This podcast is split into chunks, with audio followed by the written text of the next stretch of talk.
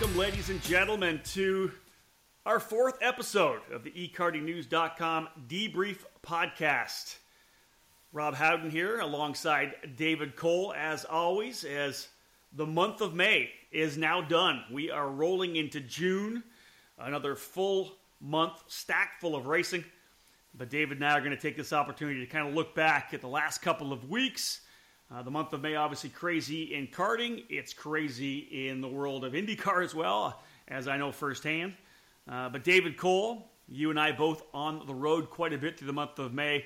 A lot of events, a lot of great racing, and really, when it comes down to it, that's what we want. We want lots of racing. We want people out there enjoying the sport of karting. Well, especially here in the United States, where the weather up north, where we live, uh, is getting warmer, uh, and you can be you're able to hit the kart track uh, whenever you want instead of those days when it doesn't snow. So uh, yeah, racing action is busy uh, throughout the country now, and it's exciting time. And we're just on the verge of su- the summer months. You know, kids are just now finishing up school. A couple of kids graduating. Uh, I'm going to a graduation tonight, so you know, we know we got that feeling of summer around the corner, and and it's going to be nonstop once we hit the month of July. Yeah, it's nice. No, I uh, I was on the road for a month. Uh, a couple of cool events we were at, but also to be able to come home here, get back in the uh, HMG EKN World Headquarters, look outside and see the sun, see the blue sky, nice warm weather. And the racing up here as well. We're in the same boat as you, David, obviously in Ontario. Uh, just a couple of races in the books already for the club the clubs up here, and of course the events like the the uh, Eastern Canadian Karting Championship, but really excited to, to get kind of the spring slash summer underway. Folks, this show is being presented by the Mazda Road to Indy, presented by Cooper Tires. It's pretty easy to see that the Mazda Road to Indy, presented by Cooper Tires, is developing the future star- stars of the Verizon IndyCar Series. At last weekend's Indianapolis 500, 24 of the 33 starters were Indy Lights graduates, and drivers like Sage Karam and Zach Veach have come through the entire ladder system, starting in USF 2000 and then progressing through Pro Mazda and Indy Lights. With over $2 million in scholarships presented each year, the Mazda Road to Indy presented by Cooper Tires is simply the best program in the world. David, let's uh, jump in. We got lots to talk about. We're going to talk about some SKUSA stuff. We're going to talk about WK Man Cup, uh, the event that you attended. We're going to talk about the Can-Am Karting Challenge race that I uh, hit in Richland, Washington. We'll chat a little about the Indy 500. Uh, not much to talk about Operation Grassroots wise, and then we'll cap off uh, the broadcast, this particular podcast here, with our Comet Kart Sales Racing Calendar. David, um, Superkarts USA, as they have, have been and putting out their conversations. Uh, Chris Ortenberger from Innovation sitting down and putting a program together to kind of chat with Tom Kutscher, the, the president and owner of Superkarts USA. Brought another one out, and this one, this one was packed. There was a lot of information about Superkarts USA racing, no doubt about it. Well, we're kind of getting in the stage of uh, planning for next year and the years after uh, around this time. You know, normally it, it's June or July, but uh, you know, April and May. I mean, people are already looking to 2018 with uh, you know things they're going to do and things they're accomplish, and Superkarts USA is is one of those. And it was a it was a very interesting interview that uh, you know we had we had some ideas of what what, what was going to go on in the interview, but we didn't know exactly what type of in, uh, information uh, they were going to divulge, and they they dropped the hammer. Yeah, um, obviously a bit of turbulence right now in the industry uh, with the evolution. Let's use the word evolution for the Rotax program. It's not going away. Obviously, the the Rotax program is still strong in many areas. Uh, it's, it's there's a lot of clubs and regionals that that still run the program, but there is of course an evolution at the national level now that Max Speed has has been shut down. The U.S. Open slash uh, Grand Nationals bringing everything together to try to have a, one big hurrah. Uh, we'll see what happens uh, for Las Vegas in the U.S. Open, but regardless, this turbulence, this evolution, this opening has uh, you know put Superkarts USA. I think their their movement maybe more on the fast track, David, than, than it was in the past. I know that uh, SKUSA and, and Kutscher had talked about moving into Florida, and expanding their program throughout the country. But I think with the Florida Winter Tour going to the Rok Cup with Garrett Potter, it's opened up some weekends, and not surprising, Superkarts USA announcing uh, essentially that they're going to have a, a, a, winter program, a winter series, uh, a couple of races in January and February in uh, the Sunshine State. Yeah, we we've obviously had some conversations with Tom about the the evolution of the organization, and even this year we we saw the introduction of Winter Nationals. We knew that was going to be coming eventually. We just didn't know when, and they brought they brought it in this year. Um, you know the excuse me the Florida program that I think might have been coming in a, in a year or two, but uh, I think they kind of fast tracked it with the way, like you said, the industry has unfolded itself, and and that Superkarts USA basically right now is the the top tier uh, in karting in the United States, and and that's where we're at right now with uh, with their program. And so yeah, the Florida program is definitely uh, an interesting deal with the way the Florida Winter Tour is going to be shaping up for 2018 now with its transition into new ownership as well.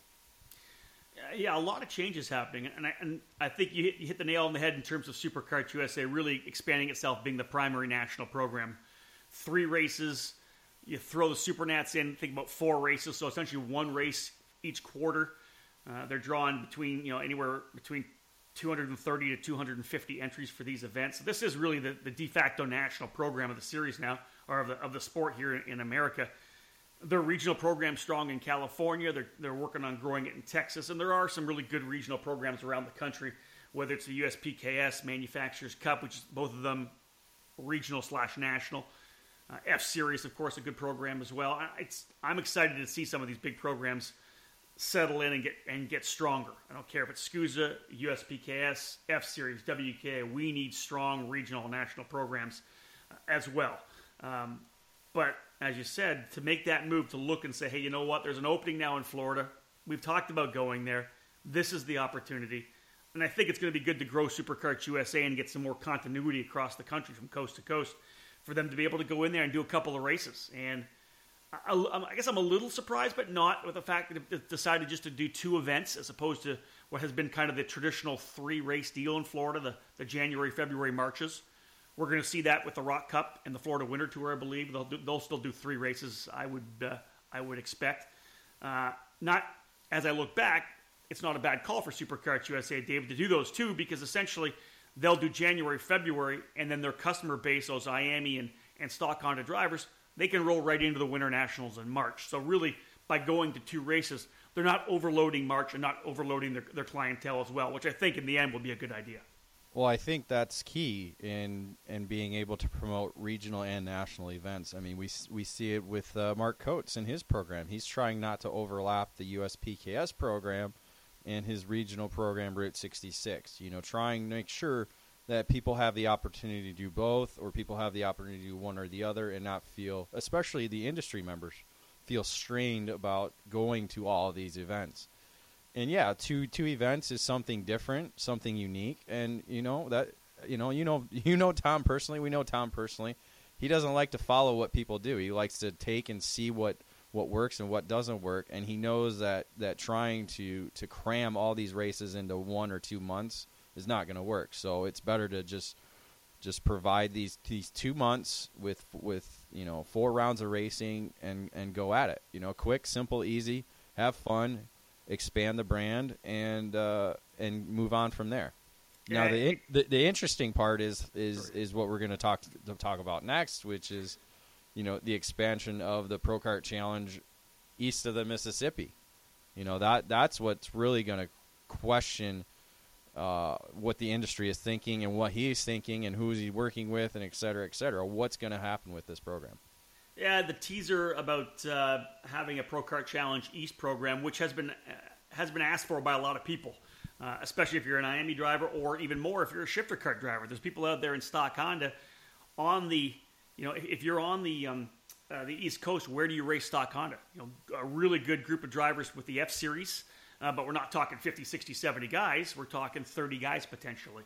You know, they've got a small 125 faction that runs the SIRA uh, street races in Indiana there's just not a, a, lot of great places to be able to go stock Honda racing, and and whether it's stock Honda racing or whatever shifter kart gearbox competition, whatever engine formula is going to be rolling in the next three to four to five years for Superkarts USA, if they want to grow their program, they have to move into the East. They've got to get a, a solid program going in the East, and and I think if you look at East Coast, uh, let's, let's start by looking at West Coast drivers.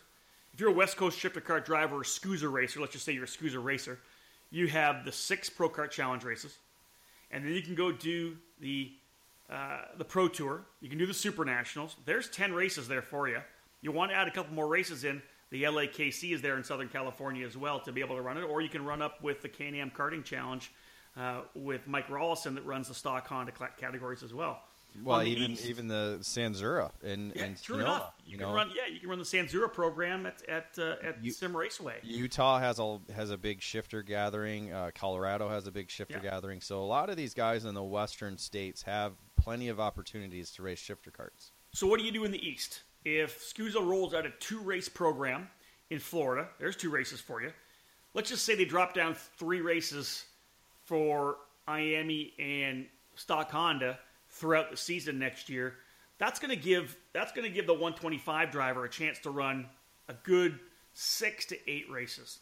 There's events, you know, especially if he can go down to NOLA, if the Winter Nationals go back there again, wherever the Summer Nats are going to be next year. That's when you're trying to have brand stability, company stability for SKUSA to move over to the east.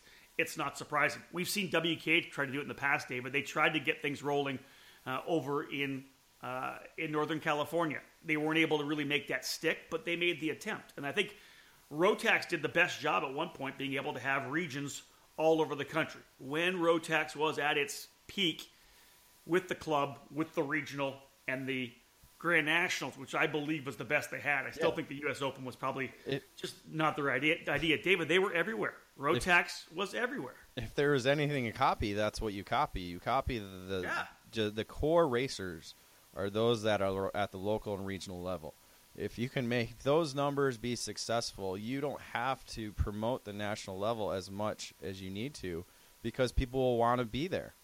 Uh, right now, you know, SKUSA has the uh, the opportunity to be the, the lead headline national program right now.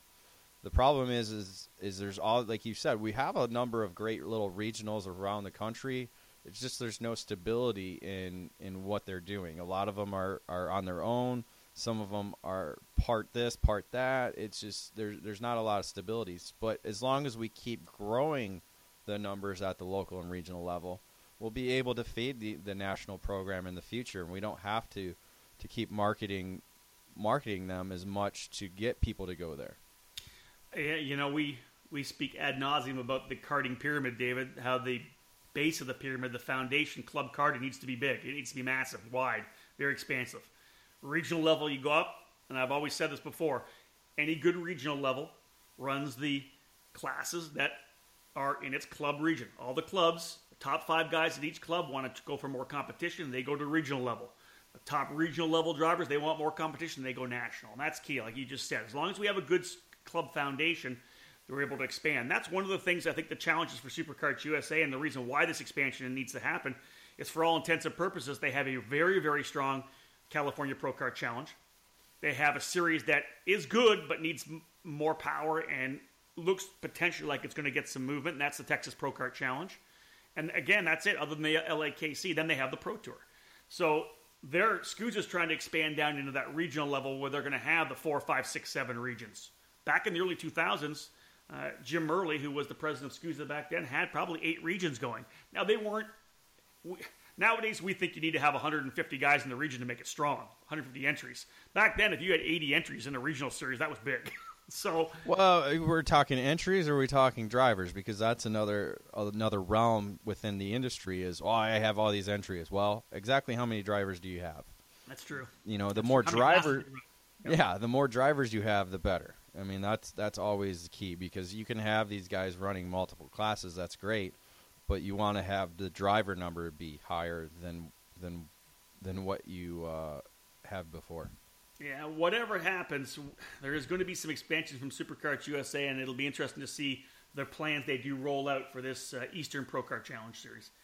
Uh, Dave, one more little bit of news for Superkarts USA. We've known about it for quite a while, kind of kept it quiet after being asked, but it leaked out and some people jumped on it.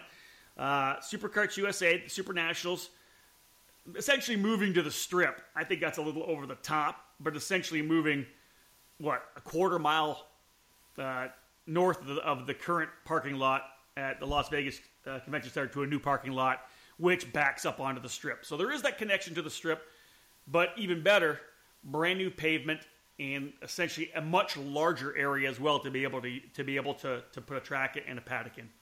Well, the pavement is the, the key component of this this lateral move because again, it's not a new venue.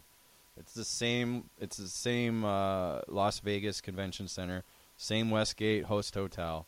Basically, you're just going across at the crosswalk where everybody was supposed to cross. That's right. and get into the paddock rather than going going uh, where they were jaywalking everybody uh, before in this past year. But so the main the main key aspect is the pavement, and everybody's everybody talks about that when you go to temporary circuits. Oh, it's so rough. Oh, the bumps are terrible. Blah blah blah blah blah blah. now there's there's going to be with the pavement being super smooth as glass. There's going to be no excuses. Oh, so there will be. Well, the, of course, but the, you know, excuses are like assholes. Everybody has one they smell. well, so. you know what? Hold on. That's, are, are we going to bleep that out? That's the first. No. Curse, that's the no. first curse word in debrief history. I think we had ass before, but we'll talk about that. Well, later. I would expect it would have been me. That's just this is the thing. I think somebody put the money on it. Was it going to be me that was going to drop the, the bomb first? No, this is a podcast. We're just going to let it all hang out. I and like because, that because nobody can see what we're wearing. So why not? Agree. no, no, okay, that gives me that gives me just. We're not in the same place, folks. Just so you know. Uh, David's in his office. I'm in, in Grand Rapids. I'm in my office in Cambridge and so I am having horrible thoughts right now what David so, wears so, when he works. So speaking of uh, smooth as glass, you're wearing you're wearing one of those one piece jumpers, aren't you? There you the go. Rompers, right? Of course, of course, red, white, and blue, baby. Of course you are, America. So yeah, so it's going to take the excuses out of the equation. Yep. Just man up and drive. That's what's going to hey, be the great part about it. Three great deals: smooth pavement, larger lot, and yes, uh, butting up onto the strip. So people are going to be driving by. They'll be able to do some marketing there. Uh, you know, you hear people talk about, hey, they need to have a beer garden and big grandstands. And hey, listen, folks, it's Las Vegas. It's union run. It'll be 14 bucks a beer. Grandstands are six or seven thousand bucks a piece to, to drop because of per per butt. It costs X amount of dollars plus insurance. So let's not go crazy that there's going to be this huge bowl with beer and food. That's ludicrously expensive. If anybody wants to st- step up and drop a bunch of dough and sponsor that section, that'll happen. Otherwise, don't get your hopes up. Uh, David, this this is going to roll into you now, my friend. Um, you were at the WK Manufacturers Cup Series uh, at the Pittsburgh International Race Complex. Gorgeous weather in Wampum, Pennsylvania, once again. Yeah, you know, whenever we go there, I mean, the facility is a great facility to go to. You've never been there, but I've been there now multiple times, and it it's kind of in a in a pretty cool location, but it's up and not necessarily a mountain, but a little little bit of a, of a rolling hill, you want to say, and you can you can just never tell what the weather's going to do, and I mean, it was forecasted to rain all weekend long. Thankfully, we got through Friday and Saturday with with uh, no rain whatsoever. Uh, and then Sunday, the uh, the rain finally came, and it came down hard. Uh, it looked like almost hurricane type weather. Your social, uh, your social media posts were epic. I was well, watching, going, "Wow." Well, thankfully, I got up into the tower just in time because being out there, it was it was terrible trying to shoot photos in the in the weather, and and it was the right call uh, during the Yamaha Senior Final that they you know they had to red flag it because the rain was just so so much amount of rain came down you could barely see to the other side of the facility. And when you can't see it's obviously hard for officials to make sure everything's safe. So uh, they had to do that. But you know overall they got through it uh, even though it took a little bit of time to get back out on the racetrack uh, after the uh, the hard stuff went through.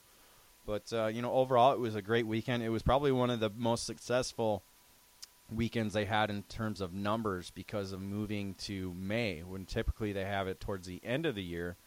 And towards the end of the year, a lot of people, you know, kind of are on the fence whether they want to go or not. So you know, you typically see that in, in a lot of these series where guys just just decide to just miss it, not go. Well, this being the second race of the series and also the first event of the new uh, Bridgestone Midsummer Shootout, uh, or mid-season shootout is a uh, is an, another key factor in why numbers were, were better than what they've seen in the past.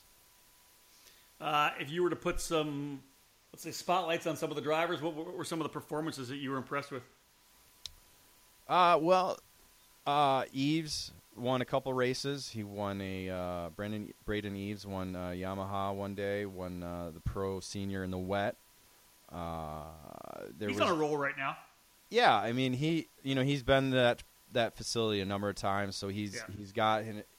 And the great crazy thing was, is he was on the VME in Spring Nats. Well, he went back to the Kosmic and the FA Kart for for this event. Uh, which you know going back and forth cart to cart different brands especially the VME being something completely different from uh, the OTK brands it's you know it was a good bounce back between the two uh, I'm trying to think of Dakota Pesic that was a great uh, great emotional story. Uh, losing his father a couple weeks before the event. Uh, he was able to come through during the rain race and win the Yamaha senior race. So uh, it was a very great emotional win for him. It, it, was a great moment to see a lot of the members of the paddock uh, braving the rain elements to go out on the fence line, you know, and then meet him at the scales with uh, a lot of a, a stand up, uh, standing ovation, kind of as he came to the scales. Says a lot about Dakota's uh, character, I think, to be able to gather it up and, and stay focused and get the job done. That's really I was really impressed when I saw that. Yeah, you know, he has a great character, and that, that's well before you know losing his father. His character has never been in question. You, you, you get him off the track, he's just calm and cool, collected. Just likes to have fun. You know, always smiling. Just he never has a frown. But you get him on the racetrack, he's deadly. you know, he's he's out there for blood. So uh, it's it was good to see him do that. But uh, yeah, overall it was it was a good event. A lot of good racing. No major accidents. Oh, we did have the one the one with Caden Wharf uh, flying straight off in turn one. And as I, I mentioned, it, yeah, as I mentioned in my from the tower, it was it was good that they have the the big blue bags that you call them uh, there to kind of slow down his progress before hitting the tire barriers. It was uh, it was a very rare incident, and I, I, I, it's very hard to really see what happened. They they, they say the the throttle stuck, it's just I, I, I don't know, but it was a very interesting accident, and he only walked away with a, a, fractured bone in his foot, and you know he'll be able to make a full recovery, and I think he's going to get back in the race in the cart uh, very soon uh, without the boot. So, um, other than that, no, it was uh, it was a pretty safe weekend, and um, looking forward to heading back there again this weekend. Yeah, double duty for the EKN staff that weekend. Of course, David uh, was at the Man Cup race the same weekend I was enjoying gorgeous weather. I apologize, David. at in Richland, Washington, I, I headed to the uh, the Can-Am Karting Challenge up at Horn Rapids Kart Track. Mike Rawlson inviting me up to do the play-by-play for that event. Man, I, you know what, David? You mentioned that I've never been to to uh, Pittsburgh before, the, the ex Beaver Run track. I've never actually been there, but I'm going to knock a couple of races off my bucket list here this year when I'm doing the Can-Am. I'm I'm going to Chilliwack. I've never been up to the, race, the track in Chilliwack, British Columbia. Uh, but I've never been to Tri City either, the Tri City Carters uh, in Richland. And what a fantastic facility. Just elevation changes, they, the, the, the grass is all watered, plush. They've got flowers, you know, flower beds, uh, a, a, covered uh, pit lane. Just a, am really an impressive facility. What man, I would love to have that in my backyard because it's a great track and just great people as well.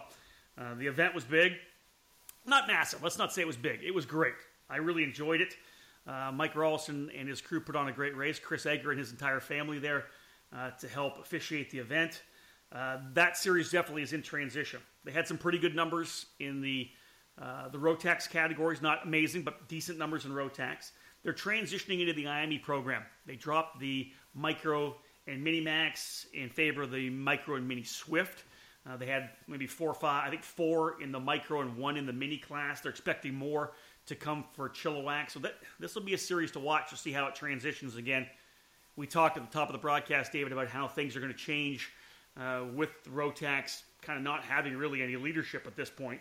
Um, and I think you're going to see that series just start to pick up. You know, we're hearing more. I believe next week they're going to be delivering, starting to deliver the engines for the IAME trade-in. They put the trade-in program together, offering people to bring their Rotax in for an IAME, and I'm being told uh, there's 75 engines have already been pre-sold, pre-traded. So uh, this is this could affect the the Can-Am Karting Challenge.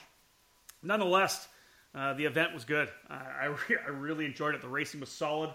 Uh, nice barbecue sponsored by Wicked Fabrication for uh, for Friday evening.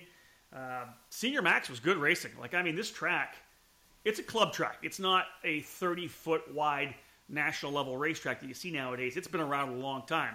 Horn Rapids is legendary uh, in IKF racing. Uh, wow, I mean that's the first time I've been there, David. Great racing. Kyle Dupel and Mason Buck, uh, the winners in Senior Max. Hannah Greenemeier continuing her kind of role of momentum. She was able to win on Saturday, but uh, Jason Leung came back on uh, on Sunday and challenged. Some of the best racing, of course, David. As I'm, I will not be surprising you, the 206 class was just awesome. Uh, eight drivers in the lead pack. Uh, Jacob Gulick was able to win on Saturday, and of course, the veteran Derek Wang coming back on Sunday. It was just good racing, David. It was it was that kind of tight, hardcore racing where, with those elevation changes and some off camber corners and you know, up a hill and blocking down here, just good racing. And I think this leads into one thing, and I don't know if you saw it on anybody saw it on, on social media. Uh, Chris Egger was the race director, and Mike Rawlson has fully instituted the pushback bumper system.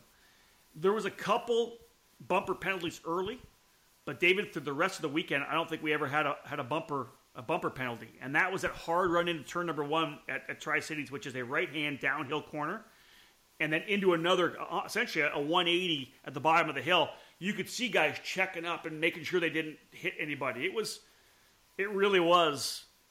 I'm going to say a, a really good demonstration of what the pushback can do. Now, not 40 go karts, and you know 15 to 17, but the racing was clean. And Chris Egger, he'll tell you, definitely a fan of the pushback after what he saw at Tri City. Well, I'm shocked he's race directing again. I thought he was done. I, I, don't think he wants to put up with the BS of national level racing or well, the Florida so, Winter Tour. But you know what? To come out to that race, th- he loves coming out to, the, to Rollison's event. Mike and the whole crew, they put it's just a great atmosphere. You know, it, so that's that's why he wants the pushback bumper because it's less work for him. He just has somebody else do that. You know what? And it did it. It honestly well, did it. They, they, that's, they had to that's a, what it's there to, for. Dude, it was good. I was. It's the first time I've seen it in action. You know, I, I hadn't been to GoPro for USPKS when they had it there. Um, it's interesting. I, I, I, I talked to Tom Kutscher because I know that a lot of people are asking uh, for them to to bring it into the, the, the pro tour, and I and it'll be interesting because right now, from what I saw, I'm a fan of it as well. It, it looked really impressive to me. You didn't hear some of the USPKS stuff where people said that, "Hey, I went over a curb and it happened coming over the curb." This this particular weekend, and I know USPKS has evolved theirs, David. They just went straight 10 second penalty. If it's employed when you come in, 10 second penalty. And I, it, it changed the starts. It really did. Yeah, this is going to be my first weekend with the pushback bumper. So I'll be able to uh, to see and understand the experience with it. And and at Pittsburgh, there's there's no excuse for uh, curbing because the curbing there is smooth. You know, if you hit it, it's not gonna like jar it like you know the GoPro is kind of like the alligator teeth or whatever they call that. Yeah. Um, but you know, so and and they, I think they kind of solved it at Route 66, their second race with the pushback bumper. You know, those officials understanding what it's doing and and it'll be good to see what how USPKS polices it because that's the other side of the equation is, is exactly how you police it before you go on racetrack. You know people are claiming they're doing special tricks to the bumpers, and so it's it's an evolution within the industry, and it's a work in progress. And so there's not going to be anything perfect, but it's at least a start to help solving these insane and idiotic starts that we've been seeing. You know, David, I think one of the interesting things is that it's going to happen on both sides as well. You mentioned that the USPKS crew evolving, figuring out how they're going to handle it, uh, kind of changing the way they're going to uh, lay penalties out. It's the same thing for the drivers. You mentioned that the cr- racing has been crazy. The starts have been ridiculous in a number of the organizations. This will be now the second USPKS race. So all those guys that, that complained about it the first time are going to learn and not drive as hard to turn number one. Some of them wrote, dro- uh, drove in the Route 66 series as well, which is great. So they've had a couple of opportunities to kind of use this pushback bumper system. And I'm hoping that this will be the opportunity now that, hey, you know what? It's sunk in. I lost spots. I got deep docked uh, time at the last race. I got to be smart. And really, it's a learned behavior, right? David, you and I have talked about this many times with so many people in the industry. It's like quitting smoking. It's like quitting drinking. It's like quitting biting your fingernails. You do it, and it's going to take people getting hit and hit and hit over the head before that learned behavior, that that uh, just that thing you always do, the way you approach it changes. So once that change, uh, the approach changes, we're going to see better racing. We already we saw it very quickly at the race I was at, the Can-Am race. Hopefully, you're going to see it this weekend. Well, at GoPro, I have the numbers in front of me. At GoPro, there are 41 penalties handed out over the weekend, which which isn't bad for seven categories. 41 ca- penalties over two days, not a bad thing. I mean, and and and to be honest, the bigger class had the more penalties, so that's what you're going to see. Yep. The bigger the class is, the more penalties you're going to see with that, because like you were talking about in the compared from a 20 kart field to a 40 kart field you're you're definitely going to have more guys pushing in a 40 kart field than in Uh, a 20 just more field. opportunity to find guys to get penalized when there's 15 guys in the field or 40. There's just you obviously multiply the opportunity to have it. Now, personally, I think it's going to be great. I, I I'm now to a certain extent a fan of it. I saw it in action. It was successful. A smaller event. You're going to go to this event, much larger event. You're going to get a feel for it yourself. And when we come back to next week's debrief, I'm looking forward to debriefing you and, and finding out what your thoughts on it uh, are on it after you've seen it in action. hey now all right Let's keep rocking here.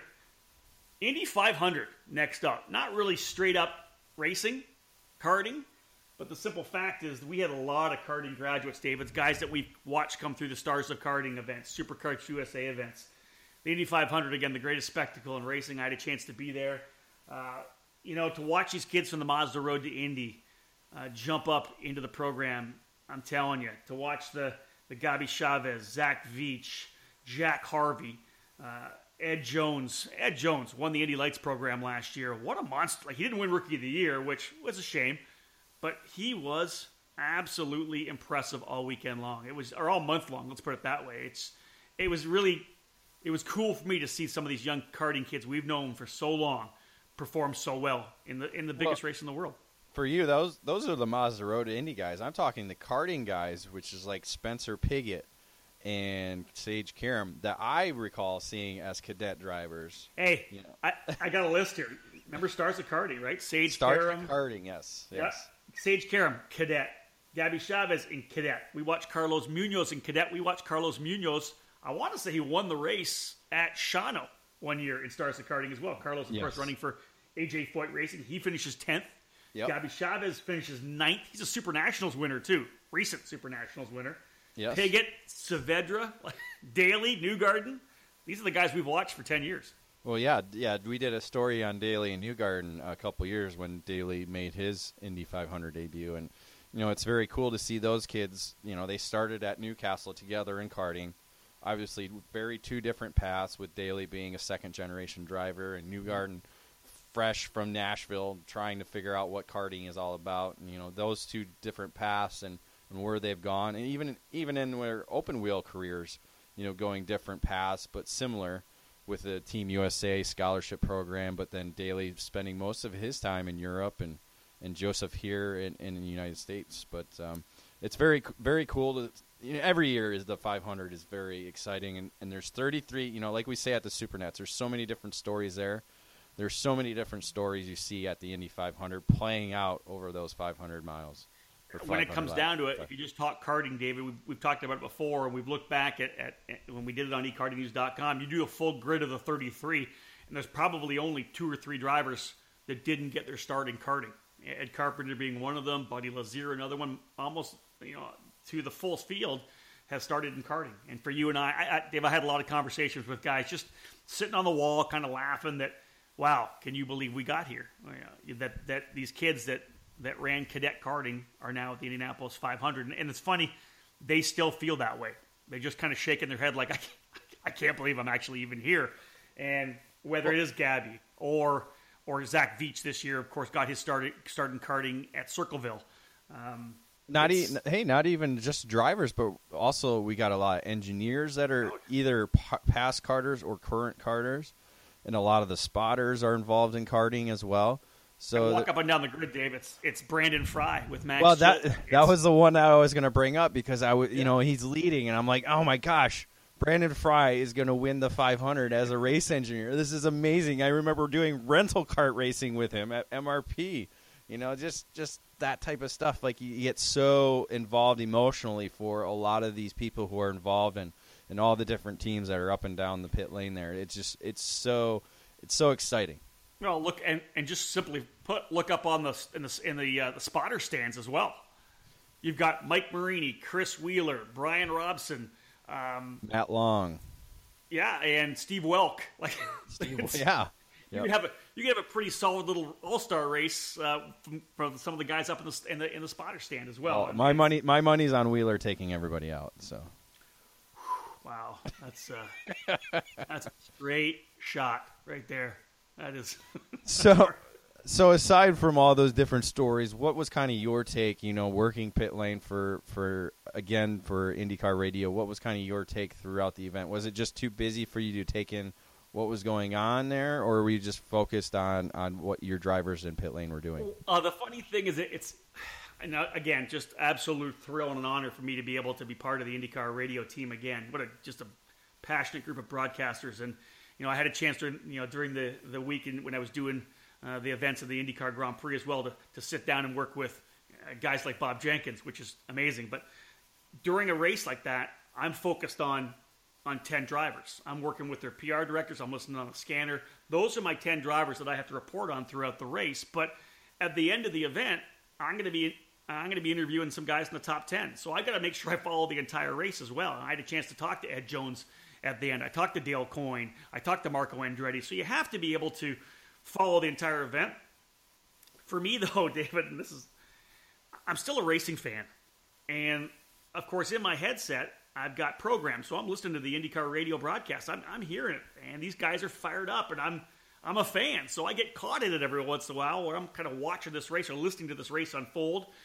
You can't see anything from pit lane, so I'm watching on a big screen, and to me, it was thrilling.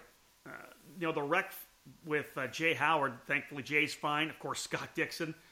Holy mackerel, unbelievable! And, and when he walked, I, I didn't see the wreck. When I finally looked up after I heard it on the radio, he was already getting out of the car, which was, you know, my heart was racing, which was, and it was just thrilling to see him get out of the car and, and just be safe.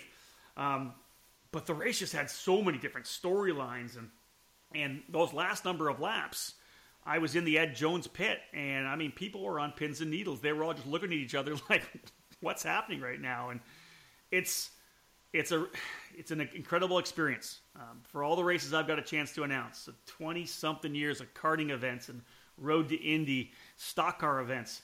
Uh, to be part of the Indianapolis 500 is just an, an absolute blessing. But to be part of it at that level where the excitement just kind of reverberates through you the entire time, it's I thought it was one of the better Indy 500s I've ever seen, and and to see Takuma Sato uh, be able to get that win at the end, just such an awesome guy in the paddock, always gracious for, with an inter- interview, and to be able to come back after the you know the, the issue he had trying to go around Dario Franchitti into the wall to be able to get that victory.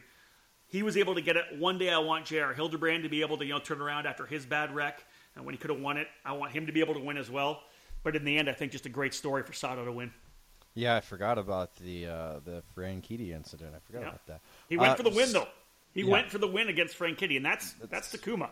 That's what you have. And we saw that a little bit in the race. Some guys were trying to hold the outside line, and for some it was working, but unfortunately for some like Daly, where it, it just didn't work. And it, it, that's what that's what's so crazy about Indy is is is sometimes the, the chips roll your way, and sometimes they don't. Well, at the end, you could see Helio Castroneves had the outside lane working, and that was, until the crowd. That's the one thing about Indy too. Even through my headset, you could hear them when he went around the outside. The whole place just erupts, you know, screaming and yelling. Conor just was there was four. There were four wide going into the corner. He Yeah. tried to get in there, had to re, had to re, had to correct on turn in, had to check up so he wouldn't hit the guy in front of him, and, and you're in the wall. The other, in my pit box, I had Sébastien Bourdais' replacement, James Davison, and I was listening on the radio with James, and, and you say there's a guy that everything changes. Start of the race, it was like just get a top ten. I interviewed his uh, his race strategist and engineer Craig Hampson, and they said he said to me, a top ten is a win for us. Well, James was making the right moves where Conor went in deep. James was in the middle of that five, six car scrum and kind of backed out of it a bit. And you saw a lot of that where guys, TK for one, would get in there and what you know what experience told him to back out, and that's what James showed.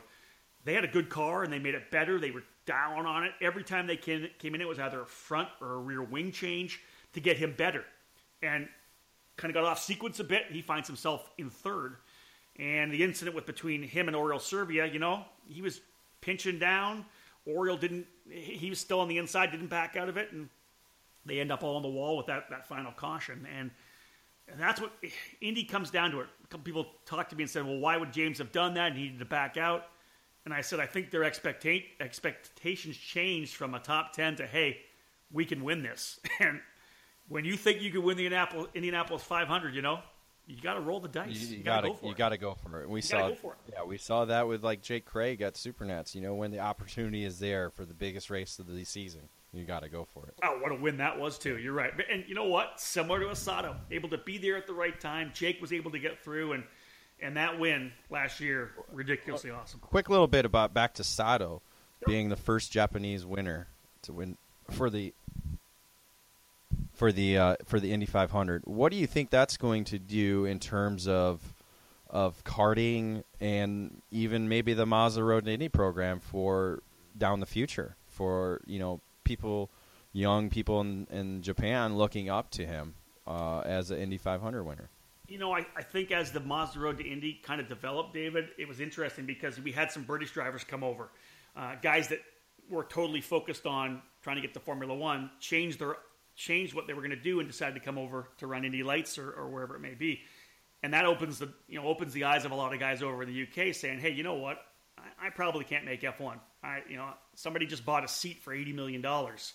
Uh, I don't have that, Uh, and I'm going to be in a backmarker team if I'm lucky. So a lot of guys are looking this way. And that's going to happen, I think, the same way. I think you're going to see young Japanese drivers saying, hey, you know what? I want to beat Takuma Sato now. You know, they've got some great GT racing in Japan. The Japanese GT series is fantastic. Great open wheel racing as well, and a lot of karting. Um, I think that Takuma's win is going to elevate the Verizon IndyCar series to an aspiration for a lot of young Japanese drivers. And um, I don't think we're going to see them come over into our karting ranks. They may come over to the Supernats. So maybe, that may be an idea to, to come over and assimilate themselves a bit uh, in the U.S. culture and the U.S. racing community. I think w- I would not be surprised to see a couple of Japanese drivers find their way into the Mazda Road to Indy because it's simply the the best way. Uh, Spencer Pigot's the example. He didn't have the money to make it to the, the IndyCar program, but when you win four scholarships, including the Indy Lights Championship, and, and you find yourself in the Indianapolis 500, it, it's an opportunity. And I, I think that I think Sato's win is going to change a lot of aspirations for young kart racers in Japan. Well, yeah, we see CIK and the FIA kind of with their Asia championship. So, mm-hmm. so there is a little bit of of focus on growing karting over there. But yeah, like you said, it will be a little difficult to see some of those drivers coming over here to the United States to race.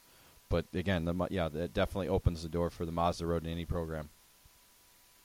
It was a fantastic way to cap off the month of May, the Indianapolis 500. I really enjoyed it, and the great thing it was a huge weekend as well for a number of other programs. We'll talk more about that in next week's debrief as the KPX series got going again. There was a lot of racing. Of course, we always like to sl- throw a little Operation Grassroots information into our podcast here.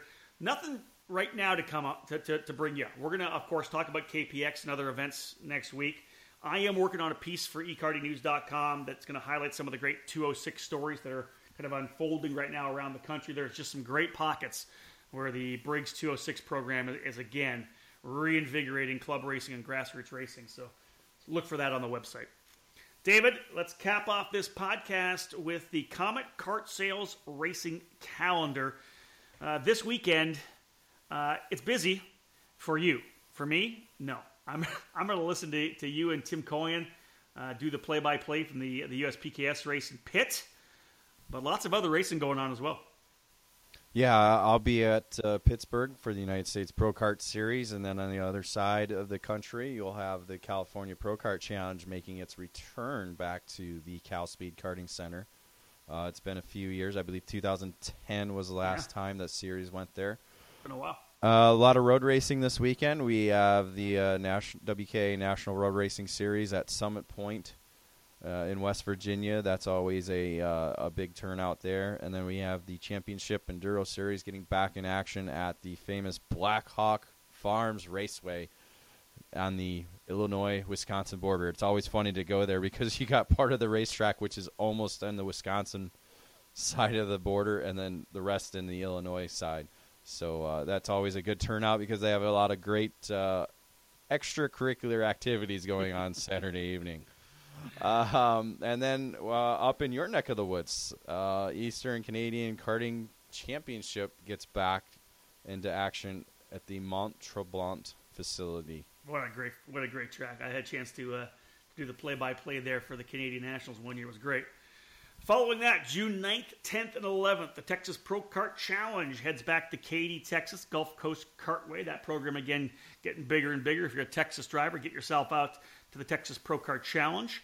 Uh, 206 Cup back in action at 61 Kartway.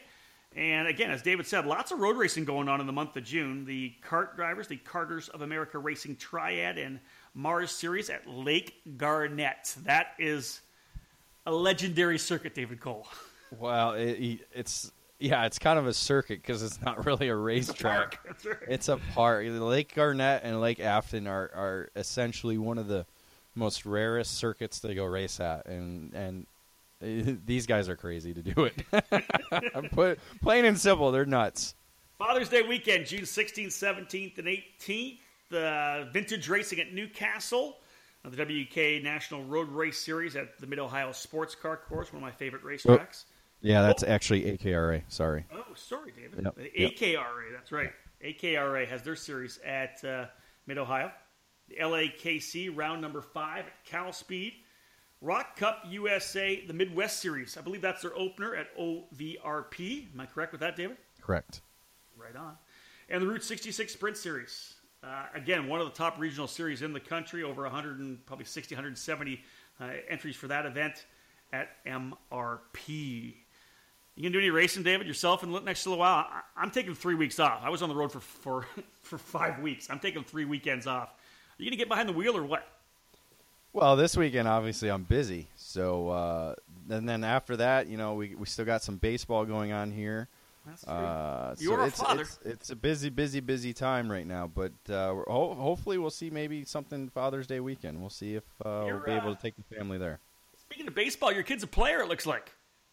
He's getting there. You know, third, fourth grade league. Uh, he's obviously one of the younger ones in the cla- in the in the team, but uh, he's he's definitely making improvements each and every week. So, and that's you know just like racing, that's all you can do. The more time you play, the the better you can get, and and so that's all we keep asking for him. And he's doing a Good r- man. really good job.